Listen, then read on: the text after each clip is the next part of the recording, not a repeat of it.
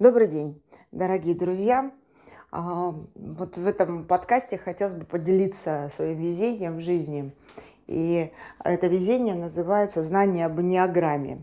Вообще-то я по своему первому изначальному образованию а, микробиолог, то есть э, человек, который знает о том, как устроено железо, вот, э, на которые потом в дальнейшем записываются все программы в виде мышления и так далее. Вопросов э, и э, значит, концепций и всего остального. А химик и очень глубоко знаю э, изначально, как э, все устроено, как там электроны передаются и так далее. Знакома с квантовой физикой достаточно для того, чтобы э, значит, понимать, насколько неизведанном пространстве мы находимся. Ну, в какой-то момент, когда я уже от занималась психологией, в институте психологическом нам этого не рассказывали, в какой-то момент на меня вывалилось знание под названием Энеограмма. Что такое энеограмма? Эм, если вы сейчас зайдете в поисковик, наберете слово «энеограмма», на вас вывалится интересная фигура. Скорее всего, ее мы разместим сразу под этим, в этом подкасте. Да? Интересная фигура. Круг, а, который разделен на 9 точек, и в этих 9 точках эти 9 точек а, соединены определенным образом. По идее, это 2D структура, 2D а, проекция структуры, с которой... А вот дальше мы не знаем. Либо это 9 измерений, либо это 9, ну, 9 потому что энеограмма – это, собственно, девятиугольник.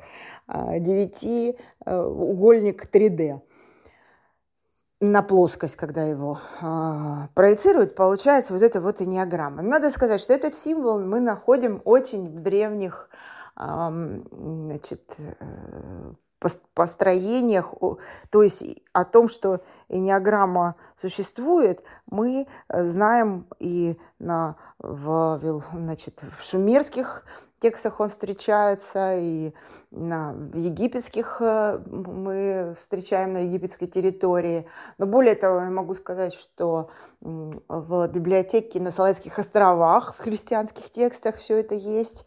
И по идее получается, что это было такое древнее знание, которое а, передавалось вот из поколения в поколение. То есть надо понимать, что раньше, вот в те времена, мы, конечно, в 21 веке с интернетом, с открытым вроде бы для нас, для всех пространством, с книжными носителями, с электронными носителями информации, забываем, что в те времена любые знания это была закрытая информация, охраняемая. Для того, чтобы их эти знания сохранять, отбирались специальные люди из, так сказать, а, народа населения, которые буквально вот по, по нашим меркам были дармоеды с точки зрения того, что они не проводили никакой продукт. То есть они в полях не стояли, в кузницах не ковали, значит, в садах не убирали плоды, э, рыбу не ловили, скот не пасли. Они сидели и скрипели перьями.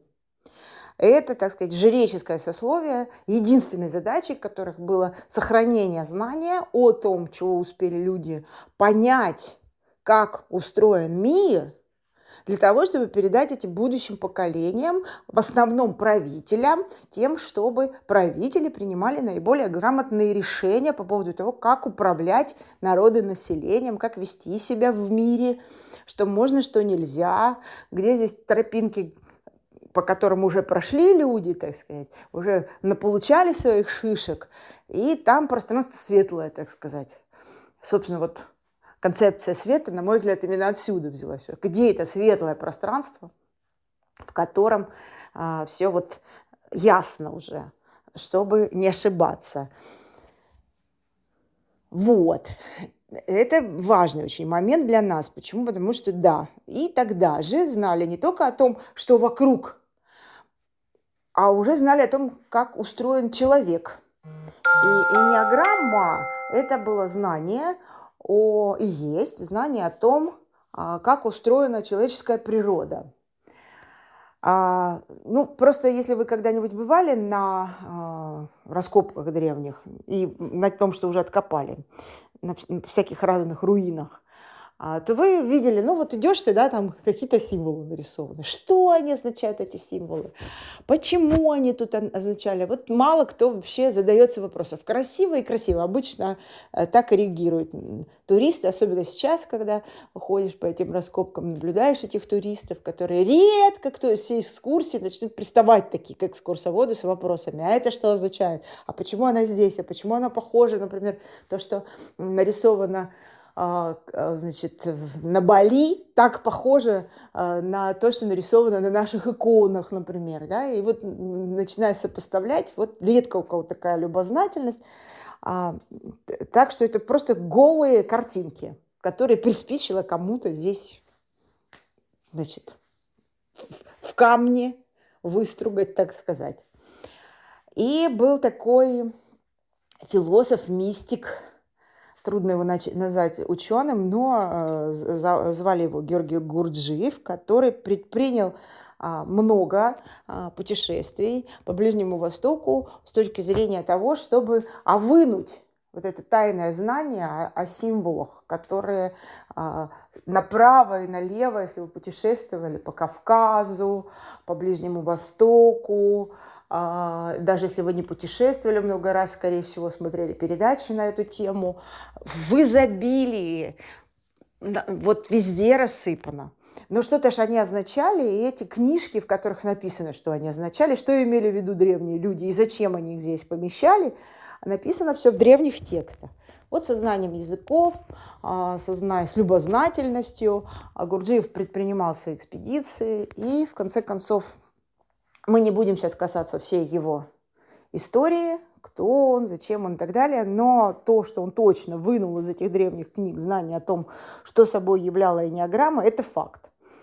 А, значит, энеограмма а, является собой знание о природе а, того, что называется наше, так сказать, эго самоосознание. Ну, кто мы такие люди? Здесь, конечно, мы залезем с вами в глубокую философию, но вот я сейчас насколько смогу упрощу и сразу прощу прощения у всех, кто любит, так сказать, по заковыристи что-нибудь. Да? Но вот я так вот сильно упрощу, могу сказать, что а, мы с вами люди.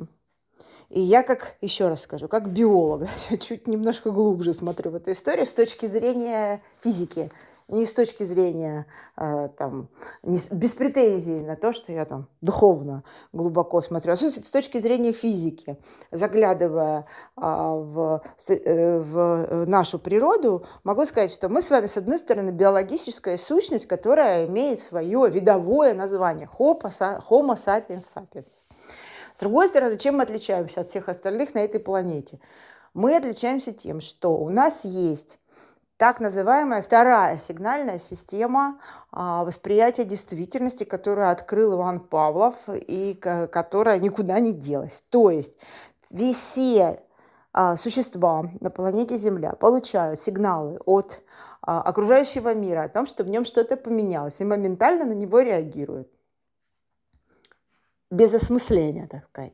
Мы же с вами, получая это сигналы из, из внешнего мира, первоначально вот, вот у всех существ одна сигнальная система, а у нас еще есть вторая.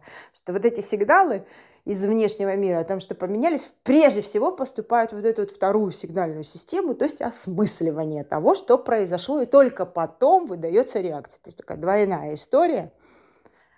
И вот эта вторая-то сигнальная система, с точки зрения того, как она устроена, называется осмысление себя еще в ней у нас есть. Кроме того, что что это, откуда, что, куда поменялось, что это такое, зачем оно происходит, насколько это опасно для меня. Вот весь этот сон вопросов, который возникает в момент, когда мы видим изменения.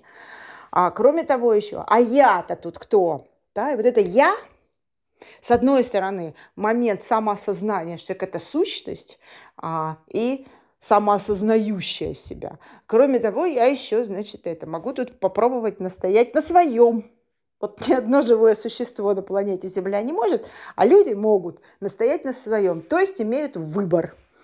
И вот это вот выбор, а, он, с одной стороны, рождает у нас творческую функцию, а с другой стороны прижимает а, нас с точки зрения того, а, что мы иногда много о себе, так сказать, представляем. Слишком о себе, много думаем.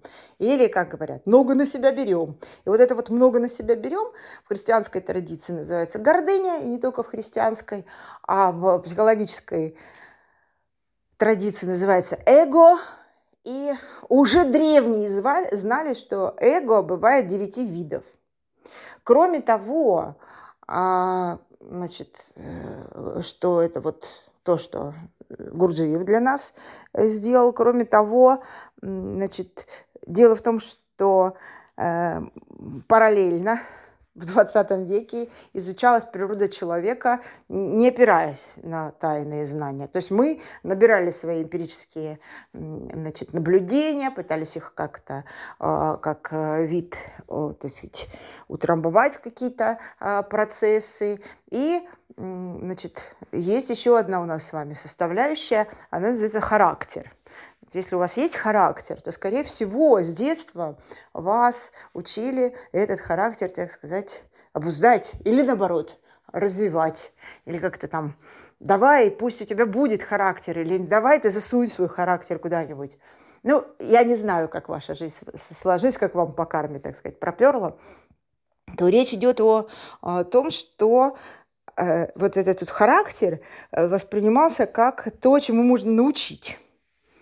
Но любой человек, который а, имеет детей, и более того, любой человек, у которого есть братья и сестры, знает, что это вообще очень странно. Почему в одной и той же семье от одних и тех же родителей рождаются такие разные ребята по характеру.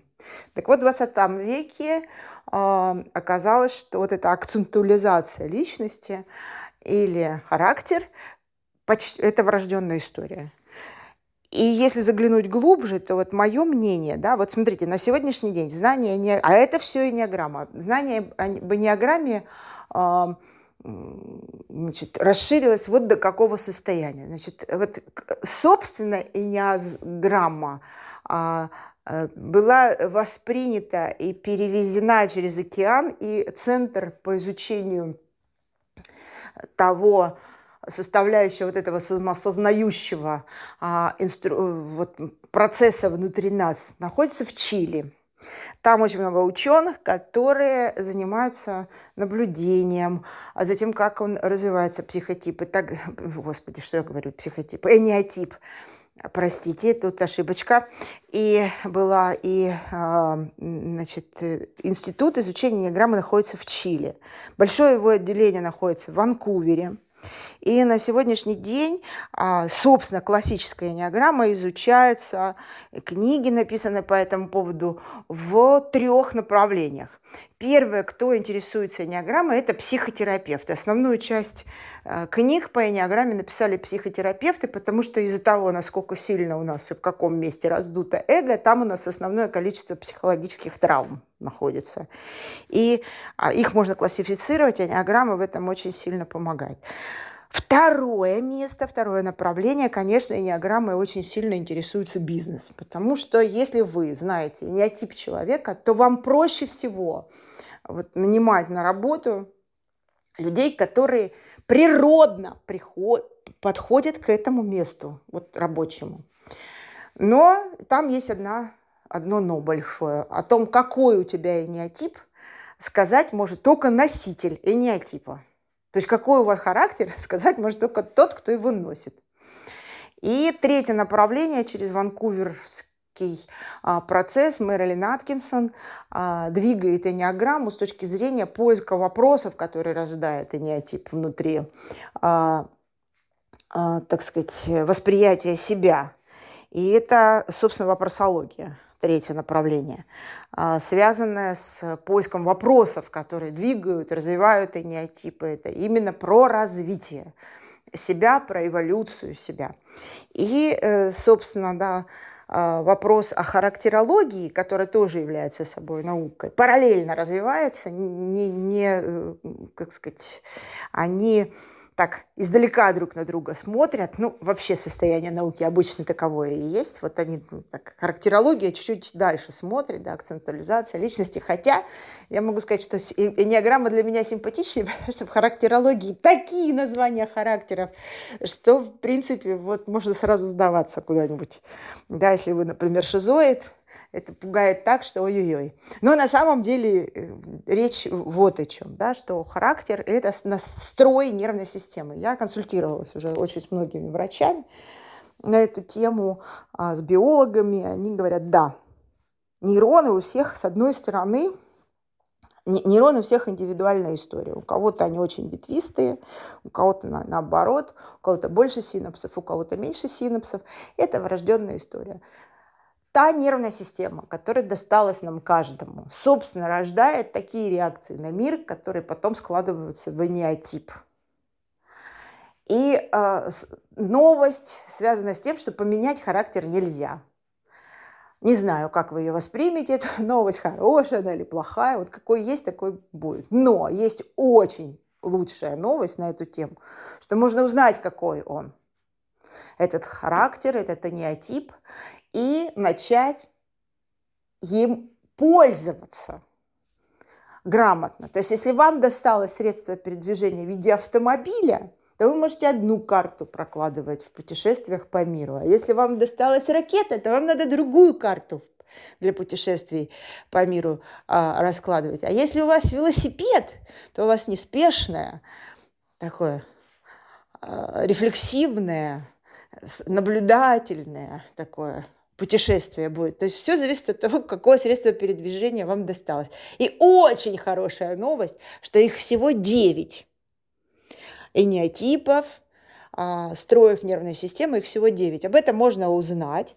И а, помощь в том, чтобы это а, было, оказывает очень много специалистов. Так что приглашаю вас с этим познакомиться, узнать, какая лошадка вам досталась, с тем, чтобы подружиться с ней и перестать ее переделывать.